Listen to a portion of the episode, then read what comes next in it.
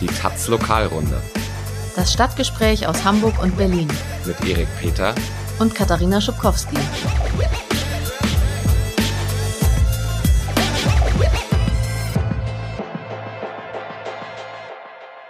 Hallo, herzlich willkommen zur Lokalrunde. Wir melden uns heute aus Hamburg. In Hamburg wird in diesem und im nächsten Monat Geburtstag gefeiert. Die Rote Flora wird nämlich 30. Flora, falls ihr sie nicht kennt, das vielleicht bekannteste autonome Zentrum Deutschlands.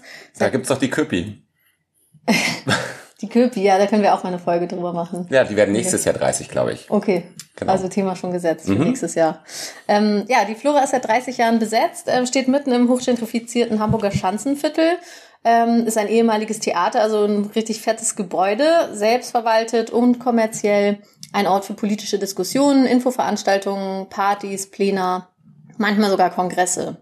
Generationen Hamburger Linke haben sich dort politisiert, auch ich, damals im Artcafé, das war immer mittwochs, hatte man immer so malen und kiffen und Hippie-Treffen. Gute Musik hören, ja. Das gibt's nicht mehr mittlerweile. Ja, deshalb aus diesem Anlass ist Andreas Blechschmidt bei uns. Wir haben ihn eingeladen, weil er sowas wie das Gesicht der Roten Flora ist. Auch wenn ihr ihn jetzt nicht seht, aber ja, heute ist ja auch dann die Stimme. Vielleicht. Ja, Andreas ist von Anfang an dabei und ja, ist vielleicht auch das Gesicht der Flora, weil er sich als einer der wenigen Akteurinnen der Flora öffentlich äußert. Nicht so oft, aber manchmal. Und ja, wahrscheinlich spätestens mit dem G20-Gipfel auch über die Szene hinaus bekannt.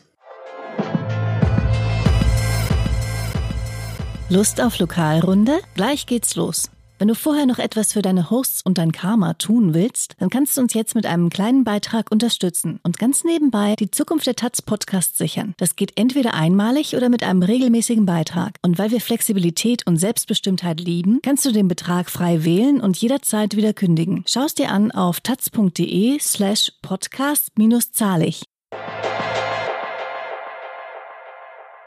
Andreas, schön, dass du da bist. Ja, herzlich willkommen. Ja, die Flora wird 30. Wer ist in den 30 Jahren mehr gealtert? Die Flora oder du? Das ist halt eine fiese Frage zuerst. Ich glaube, wir sind zusammen miteinander gealtert. So würde ich das sagen. Okay. Ja, heute beziehungsweise am Tag, wo der Podcast veröffentlicht wird, am 23. September 1989, also heute vor 30 Jahren, wurde die Flora eröffnet. Aber das war nicht der Tag der Besetzung. Die kam danach, ne? Ja, also der 23. September 89 war der Auftakt für klassische sozialdemokratische Befriedungsstrategie. Hamburg hatte das Hafenstraßentrauma 1,5 Jahre vorher hinter sich gebracht. Dann gab's im Sommer 1988 die Auseinandersetzung um das geplante Phantom Musical im eben damaligen historischen Flora-Theater. Da hat's dann in dem Sommer breiten Widerstand gegeben, also von Anwohnerinnen über alternative, autonome Gruppen, auch mit militanten Anschlägen, Platzbesetzung. Und im September 88 hat dann der Investor entnervt aufgegeben, nachdem dann irgendwann selbst die Polizei demonstriert hat gegen die 24-Stunden-Bewachung, zu der sie verdonnert wurde. Und ein Jahr später hatte der SPD-Senat das Gefühl, er müsste diesen wild gewordenen Haufen im Schanzenviertel irgendwie versuchen einzufangen und hat dann über verschiedene Kanäle mit dem schon damals existierenden Flora-Plenum Kontakt aufgenommen und uns dann halt einen befristeten Nutzungsvertrag angeboten. Wir sollten dann mal so Stadtteilzentrum auf Zeit spielen und danach, nach diesen 6 Wochen, die uns da dann vertraglich gewährt wurden, sollten wir das Gebäude dann besenrein wieder verlassen und es wäre dann ein städtebaulicher Wettbewerb ausgelobt worden und wir hätten uns dann da auch dran beteiligen können und dann hätte die Flora sowas wie so eine Art Haus für alle irgendwann 1990, 91 nach den Plänen des Senats wohl werden sollen. Aber das wolltet ihr nicht? Ja, hat nicht geklappt. Also wir haben also erstmal gesagt, also wir haben vorher als Initiative, es sind so aus diesem sehr lebhaften Widerstand vom Sommer 88, ist so eine kontinuierliche Gruppe von so 30, 40, 50 Aktivistinnen und Aktivisten übergeblieben, die sich also einfach um dieses leerstehende Gebäude, das war einfach auch noch mit dem Bauzaun eingezäunt, es stand leer, es war mehr oder weniger entkernt, also wirklich eine Ruine eigentlich auf eine Art auch. Und wir haben dann mit recht hilflosen und niedlichen Aktionen, so Winterfest-Machaktionen im Winter 88, wo wir dann irgendwie Plastikplanen in die Fensteröffnungen gebastelt haben, damit irgendwie die Witterung nicht das Gebäude weiter kaputt macht und wenn es das Wetter zulässt, Oktoberfest, und das ist in Hamburg ja nicht ganz so häufig der Fall, haben wir dann Flohmärkte auf dem Gelände gemacht, also dieses Baustellentor aufgebrochen, und irgendwann kam die Polizei und hat uns ermahnt, dass danach das Tor wieder abgeschlossen. Also irgendwie passierte was Diffuses, aber wir saßen halt vor dem Zaun, und mit diesem Vertragsangebot dachten wir, dann sitzen wir erstmal drin und dann schauen wir mal weiter. Und deswegen haben wir eigentlich relativ schnell, war uns klar, also wir gehen natürlich nicht freiwillig nach diesen 6 Wochen wieder raus, wären wir ja schön blöd. Insofern ja, sind wir dann geblieben, allerdings in der klaren Erwartung, dass wir natürlich bei so viel Dreistigkeit natürlich auch gleich wieder geräumt werden würden. Also der 1. November 1989 war ein Samstag, und wir sind natürlich fest davon ausgegangen, dass wir also spätestens Montagmorgen die Bereitschaftspolizei vor der Tür steht und uns halt mit einem großen Tritt in den Hintern aus diesem Gebäude wieder rausräumt. Das ist dann aber irgendwie nicht passiert. Bis heute nicht. Bis heute nicht, ja.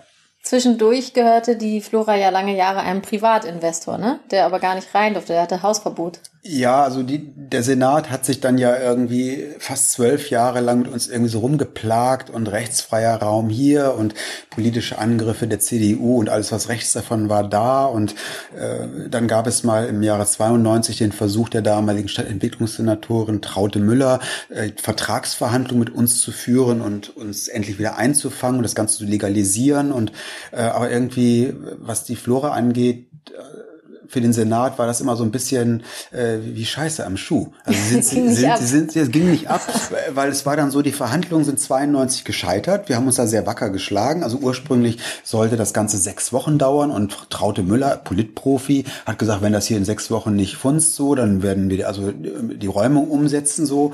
Also nutzen Sie die Chance, und letztlich haben die Verhandlungen fast ein halbes Jahr gedauert, weil wir uns da ganz wacker geschlagen haben und das relativ ernsthaft auch betrieben haben. Damals auch tatsächlich mit dem Ziel, einen Pachtvertrag zu bekommen, wo wir dann gegen symbolische Miete das Projekt langfristig sichern, weil, obwohl wir zum Zeitpunkt der Verhandlung noch besetzt waren, hatten wir natürlich nicht die politische Chutzpe zu glauben, dass man diesen Besetzzustand also jetzt ewig ausdehnen kann, und waren deswegen unfreiwillig realpolitisch in diesen Verhandlungen. Und dann war es aber so, die Verhandlungen sind gescheitert. Es war klar, die wollen uns so sehr an die Kandare nehmen, dass das also unwürdig wäre. Und dann räumt uns doch halt.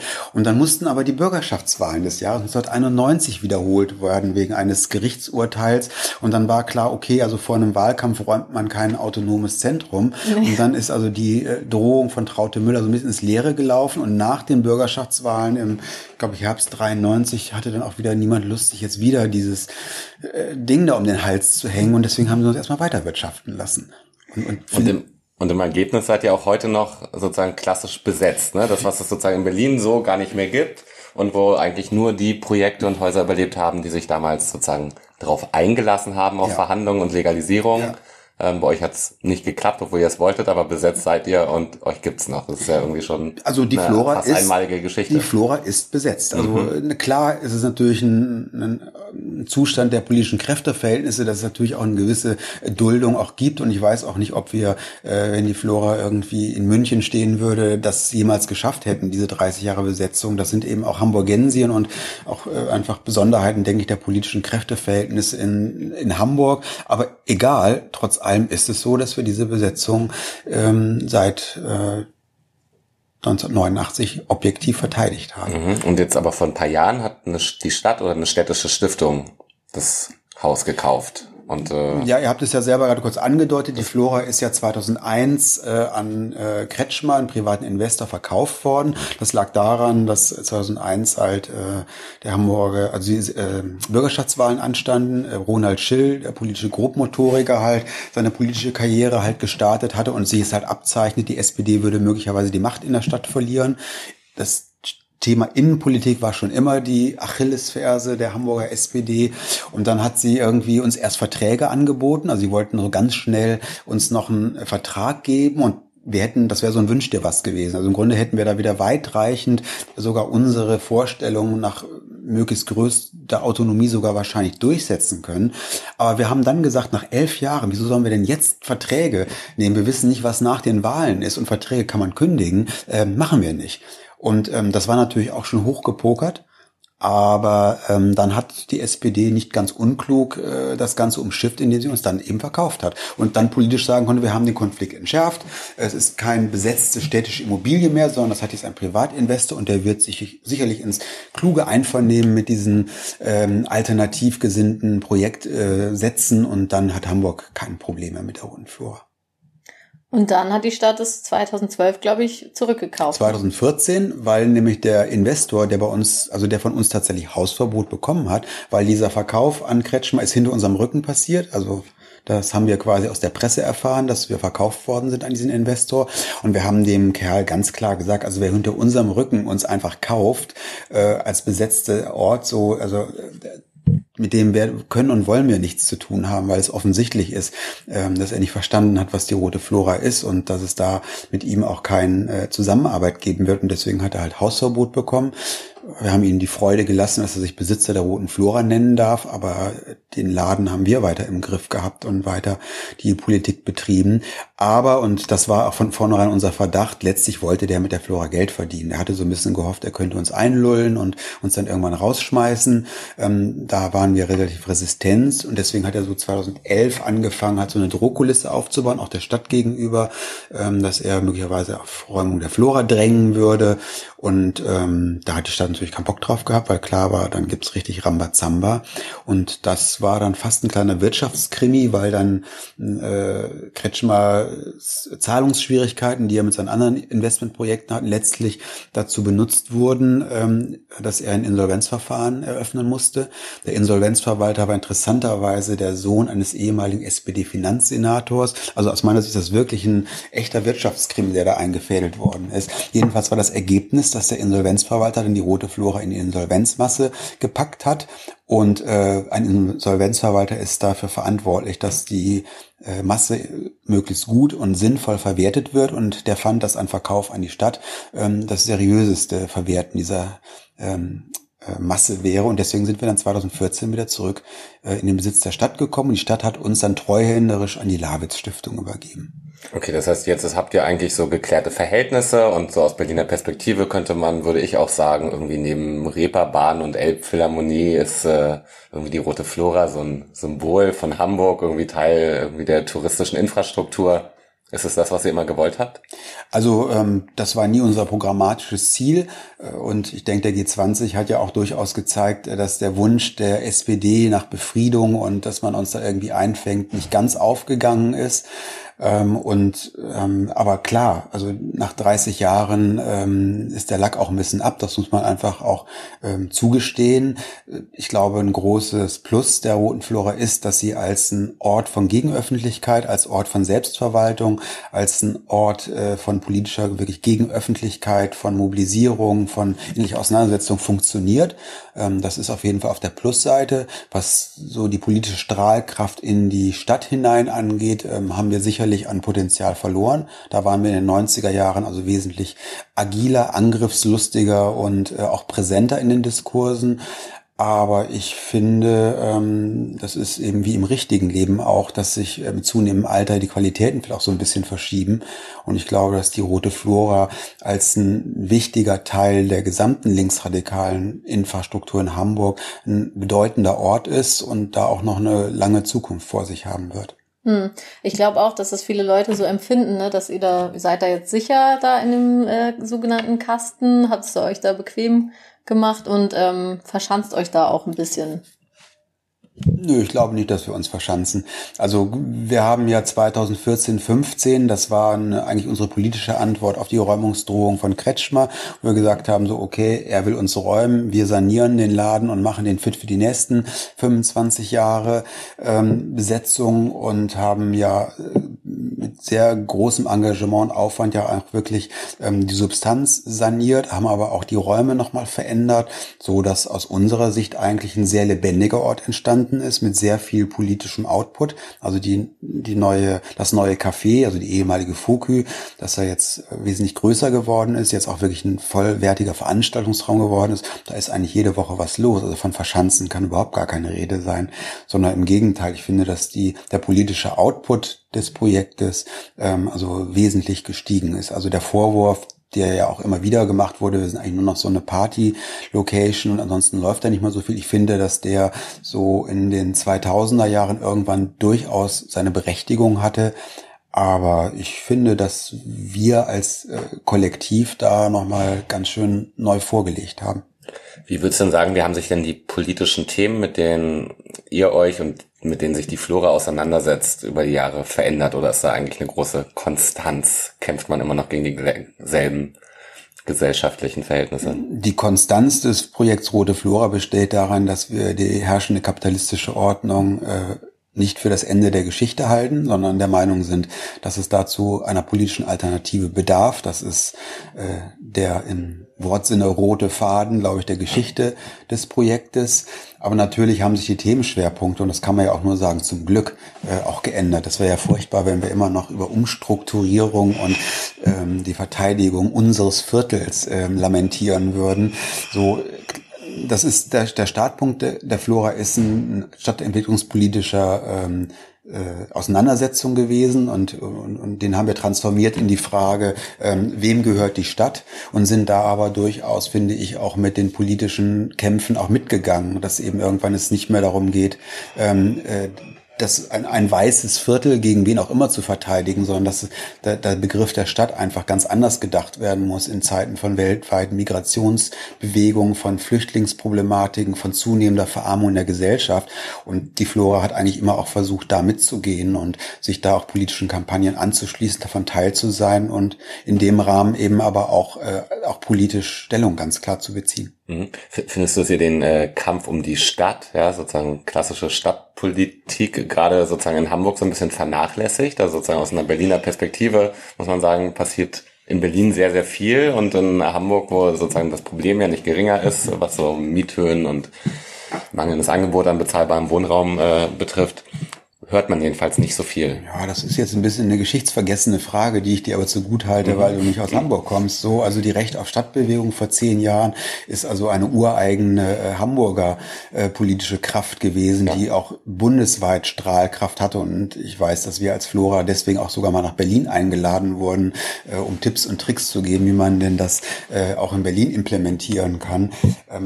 Man muss aber ganz klar sagen, dass die Flora natürlich bestimmte Schlachten einfach auch verloren hat. Also die politische Programmatik der Flora der Ende 80er, Anfang 90er Jahre war eine Positionierung, ein Stadtteil mit günstigen Wohnraum, der nicht ausgrenzend die Stadtgesellschaft quasi gestaltet, darum mitzukämpfen. So, und was heute unter dem Stichwort der Gentrifizierung eben auch verhandelt wird, das haben wir klar verloren. Und das ist ja auch schon ein Gemeinplatz, dass die Flora letztlich als genau besetzter Ort, als subkultureller Ort ja auch genau der Sprit und der Motor dafür ist, dass es eben ein hipper, undogmatischer und interessanter Stadtteil ist. Unter den Regeln der Gentrifizierung hätten wir den Kasten eigentlich irgendwann spätestens in den 2000ern dicht machen müssen. So.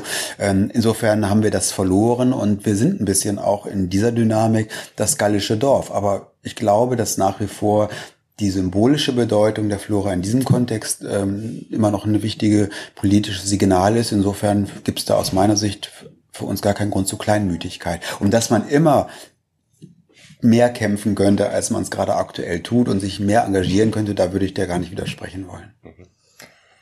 Die Flora hat ja vor ein paar Jahren mal so eine Art Charmoffensive gestartet und wollte sich öffnen, auch für jüngere Leute oder für Leute, die vielleicht nicht seit Jahren in der Szene aktiv sind. Ich glaube, sie wirkt auf viele immer noch so ein bisschen einschüchternd und so relativ verschlossen. Aber ja, vielleicht muss dieser Anspruch auch scheitern, also der Anspruch an Offenheit aus Angst vor Überwachung, oder wie ist das? Nö, also Angst vor Überwachung führt, glaube ich, nicht dazu, dass wir irgendwie angstvoll die Türen geschlossen halten.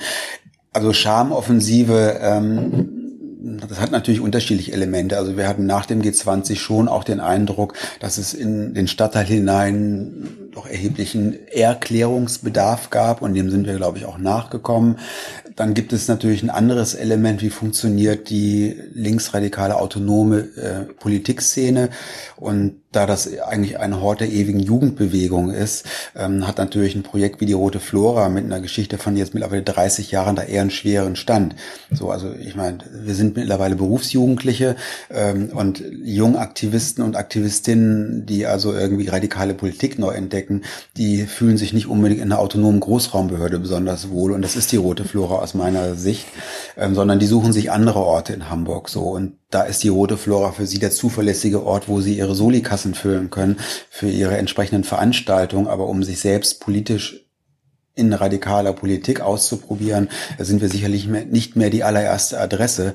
Und damit müssen wir leben. Aber trotz allem fühlen wir uns noch so quietschlebendig, dass wir trotz allem aber auch Teil dieser politischen Streitkultur der linksradikalen Szene in Hamburg sehr wohl noch sind und da auch noch munter mitmischen.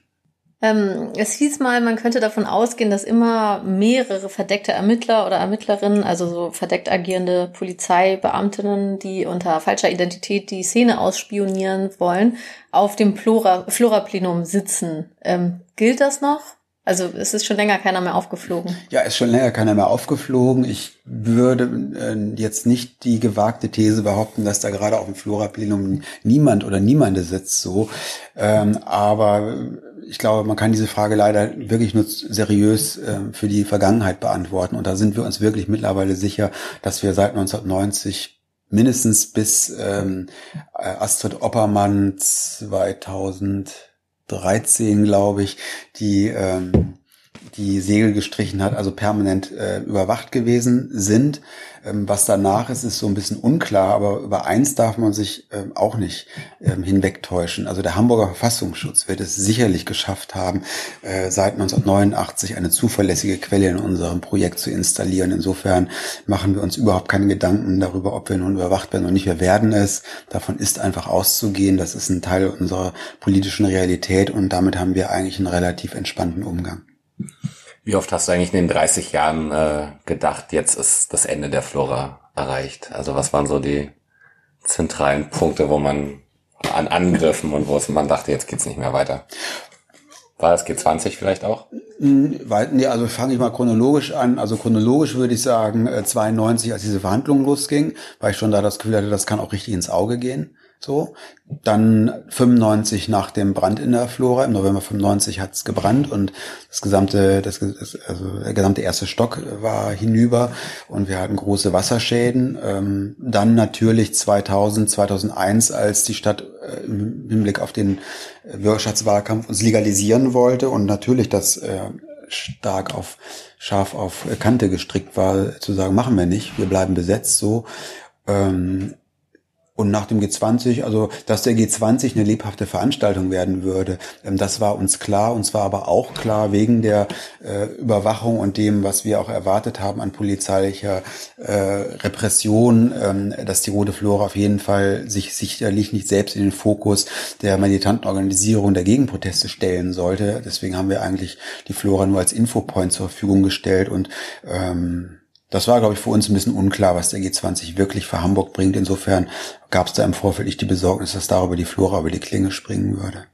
Über den G20 hast du jetzt auch kürzlich ein Buch geschrieben, das heißt Gewalt macht Widerstand. Also nicht nur über G20, aber da geht es ja um die Ausschreitungen im Schanzenviertel während des Gipfels. Das ist diesen Sommer im Unrast Verlag erschienen. Und du kritisierst die Ausschreitungen, den Riot, obwohl du Gewalt jetzt nicht so pauschal verurteilst, oder? Warum war der Riot trotzdem in deinen Augen eine dumme Idee?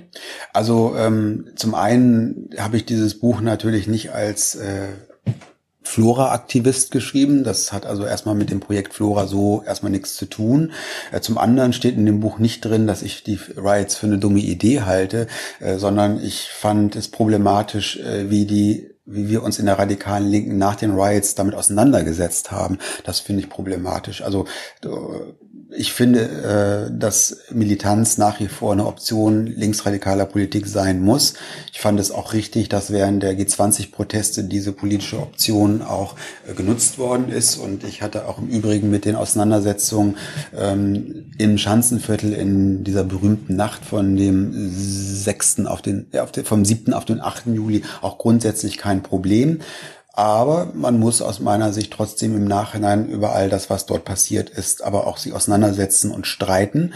Und das versuche ich mit dem Buch halt nochmal auf den Punkt zu bringen, warum ich es notwendig finde, dass sich Militanz immer auch selbst reflektieren muss. Sie ist kein Selbstzweck, sondern sie ist eben Mittel zum Zweck. Und ich versuche aber eben das auch als Ausgangspunkt zu nehmen, jetzt nicht nur zurück auf den G20 und die Auseinandersetzung um die Militanz zu führen, sondern ich möchte eigentlich mit dem Buch auch die Frage stellen, wie kann denn aber eine emanzipatorische, revolutionäre Veränderung im 21. Jahrhundert, wo wir als linksradikale Szene ein Teil von sein wollen, aussehen. Und da fließt vielleicht wieder was zusammen, warum ich mich nach wie vor in der Flora engagiere, weil ich glaube, dass Orte wie die Rote Flora, aber nicht alleine, also da gibt es in Hamburg noch viel mehr Orte, aber auch in Berlin gibt es diese widerständigen Orte, so eben fiel ja schon das Stichwort Köpi oder Liebig und wie auch immer. So, ich glaube, dass es wichtig ist, ein Netzwerk von Gegenorten zu verteidigen, zu erhalten, auch neu zu erkämpfen, soweit es unter den gesellschaftlichen Kräfteverhältnissen möglich ist, um deutlich zu machen, dass es eine Alternative zum neoliberalen Kapitalismus geben muss und dass man diese Alternative auch mit Fragen der militanten Politikoption eben auch angehen muss. Das Buch liest sich auch stellenweise also ist auf jeden Fall eine harte Szenekritik, fast vielleicht wie eine Abrechnung mit der linken Szene. Welche Probleme siehst du da? Also ich glaube nicht, dass ich irgendwelche Abrechnungen mit der Szene führe. Das suggeriert aus meiner Sicht jedenfalls immer etwas, was man tut, wenn man sich nicht mehr als Teil der radikalen Linken versteht. Und ich verstehe mich nach wie vor als Teil der radikalen Linken. Für mich ist nach wie vor Militanz, ich habe es ja schon gesagt, eine Option. Und deswegen möchte ich eigentlich dieses Buch als einen Beitrag zu einer politischen, solidarischen, gemeinsamen Auseinandersetzung verstanden wissen. Und das ist, mir steht es überhaupt nicht zu, mit irgendjemandem Abrechnungen zu führen. Und wenn ich überhaupt Abrechnungen politisch zu führen hätte, dann müssen das an die Adresse der Herrschenden gerichtet sein. So halte ich es jedenfalls. Aber wenn du, Kritik hast du ja irgendwie an der linksradikalen Szene und du hast irgendwie das Ziel, irgendwie das, wie auch immer, des Bruchs mit den gegenwärtigen Verhältnissen. Ja, war sozusagen welche... Oder was ist denn da an Kritik an der Linken, an deiner eigenen Szene da gerade für dich vordergründig? Wo sind denn die Probleme, dass man vielleicht auf diesem Weg zur Revolution gerade nicht so richtig vorankommt? Dass ich glaube, dass die Auseinandersetzung mit politischen Konzepten und mit theoretischen Überlegungen, wie es weitergeht, die sollte aus meiner Sicht wesentlich intensiver geführt werden. Ich sehe da einfach auch einen Mangel an Auseinandersetzung mit Theorie. So, das ist für mich ein zentrales Moment da drin. Deswegen versuche ich auch in meiner Streitschrift eben auch Theorieangebote insofern zu machen, indem ich zum Beispiel den politische von Hannah Arendt auch nochmal reflektiere, die ich sehr interessant fand, Macht und Gewalt, wo sie eben auch ein paar Koordinaten dafür liefert, in welchem Rahmen eigentlich in einer kapitalistischen Gesellschaft ein Kräfteverhältnis in eine Richtung überhaupt beeinflusst werden kann, die eine revolutionäre Veränderung überhaupt nur denkbar macht. So, und das sind für mich wichtige Fragen. Und da glaube ich, könnten wir in der radikalen Linken wesentlich inhaltsvoller und genauer uns drum streiten. Ich finde es manchmal ein bisschen zu sehr an der Oberfläche und da ist aber die Flora auch Teil des Problems. Also auch wir machen vielleicht auch zu viel symbolische, oberflächliche Politik und könnte auch manchmal mehr an politischer Tiefe haben. So. Also wie gesagt, es geht ja gar nicht, dass ich mich über irgendetwas stelle, sondern ich bin auch Teil von Problemen und hoffentlich aber auch vielleicht zukünftig mal Teil einer Lösung. Aber ist die radikale Linke heute sozusagen macht- und kraftloser als vor 30 Jahren? Schwierige Frage. Ich glaube jedenfalls, dass sie aktuell politisch, gesellschaftlich in der Defensive ist. Ich glaube, dass aktuell, und das ist aber, glaube ich, eine politische Entwicklung, die nicht auf Deutschland beschränkt ist, sondern vielleicht in anderen europäischen Ländern ja auch zu beobachten ist, dass eigentlich populistische, eigentlich rechte politische Entwürfe gerade ja hegemonial zu sein scheinen. Und darauf, finde ich, muss man sich politisch einstellen, ohne dabei den Kopf in den Sand zu stecken. Ja, vielleicht zum Abschluss noch einmal zurück zum Geburtstag. Gibt es irgendeinen Programmpunkt in diesem einen Monat Geburtstag, den du hervorheben möchtest, auf den du dich besonders freust? Also nein, weil natürlich ein Höhepunkt den nächsten sagt, aber man kann vielleicht darauf hinweisen, dass jetzt am kommenden Wochenende der Buchladen im Schanzenviertel sein 40-jähriges Jubiläum in der Flora feiert und das wird, glaube ich, ein sehr spannendes Programm, das also den ganzen Tag über bis in den nächsten Morgen andauern wird. Das wird, glaube ich, eine sehr spannende Begegnung, auch wirklich der verschiedensten Generationen der radikalen Hamburger Linken und wahrscheinlich auch darüber hinaus. Das wird, glaube ich, ein sehr spannender Abend werden. Ich glaube auch am 28. Ne? September, genau. Ich glaube aber auch, dass das Konzert, was am 4. Oktober vor der Flora stattfinden wird, glaube ich, eine sehr spannende Veranstaltung wird. Das soll auch nochmal, also es ist eine Konzertgruppe, die sich quasi auch Solidarität mit der Flora, ein großes öffentliches Konzert jetzt organisiert hat. Es wird sehr viele Redebeiträge in dem Zusammenhang auch geben und es einfach nochmal auch darum geht, dass wir Gegenorte und antifaschistische Gegenorte wie die Rote Flora, aber auch darüber hinaus stärken und verteidigen müssen. Ich glaube aber auch, dass der Kongress an dem Wochenende 12., 13., 14. Oktober, der eben im Rahmen des Flora-Geburtstages sich nochmal um die Frage von selbstverwalteten Strukturen und deren Perspektive drehen wird, wo wir also viele Aktivistinnen und Aktivisten von anderen selbstverwalteten Orten aus der Bundesrepublik eingeladen haben, gemeinsam zu diskutieren. Und ich glaube, dass das auf jeden Fall auch ein sehr spannendes Wochenende werden wird. Und darüber hinaus haben aber auch wirklich alle Gruppen, die in der Flora engagiert sind, darüber hinaus sich sehr viel Mühe gegeben, auch interessante Diskussionsveranstaltungen machen. Es gibt auch noch Ausstellungen zur Geschichte der Roten Flora. Es gibt eine Landauer Ausstellung. Wie gesagt, die verschiedensten politischen Veranstaltungen. Wir wollen auch so ein bisschen nochmal zeigen, für was die Flora einfach auch an vielfältigen politischen Themen auch steht und dafür offen ist. Und ich glaube, dass das Programm da wirklich ein gutes Beispiel liefert für das, was Flora in der Vergangenheit gewesen ist, was sie aktuell ist und was sie auch in Zukunft noch sein kann. Apropos Zukunft, wie sieht denn deine Zukunft da aus? Wird man dich da zum 40. oder zum 50. Geburtstag auch noch sehen können oder wächst du dann auch nochmal raus aus dieser Jugendkultur? Ich bin mit solchen Prognosen vorsichtig, weil ich habe der Taz schon mal zum 25-Jährigen zu Protokoll gegeben. Man kann das immer noch nachlesen, dass ich darüber nachdenke, mein berufsjugendliches Tum da mal aufzukündigen. Ich erinnere mich, das Interview war übertitelt mit man will ja nicht als Berufsjugendlicher enden. Ganz genau. Insofern bin ich da in der Bringschuld, in der politischen. Ja. Okay, alles klar. Vielen Dank. Danke. Ja. Und ja, dann sehen wir bestimmt den einen oder anderen Hörer oder Hörerin bei einer dieser Veranstaltungen in der Flora. Vielleicht. Das will ich doch stark hoffen. Ja, gut. Und wir hören uns wieder hier in wahrscheinlich 2 Wochen. Ihr wisst ja, wo ihr uns findet. Am besten ihr abonniert uns, dann verpasst ihr auch die nächste Folge nicht. Bis dann. Ciao. Ciao. Tschüss.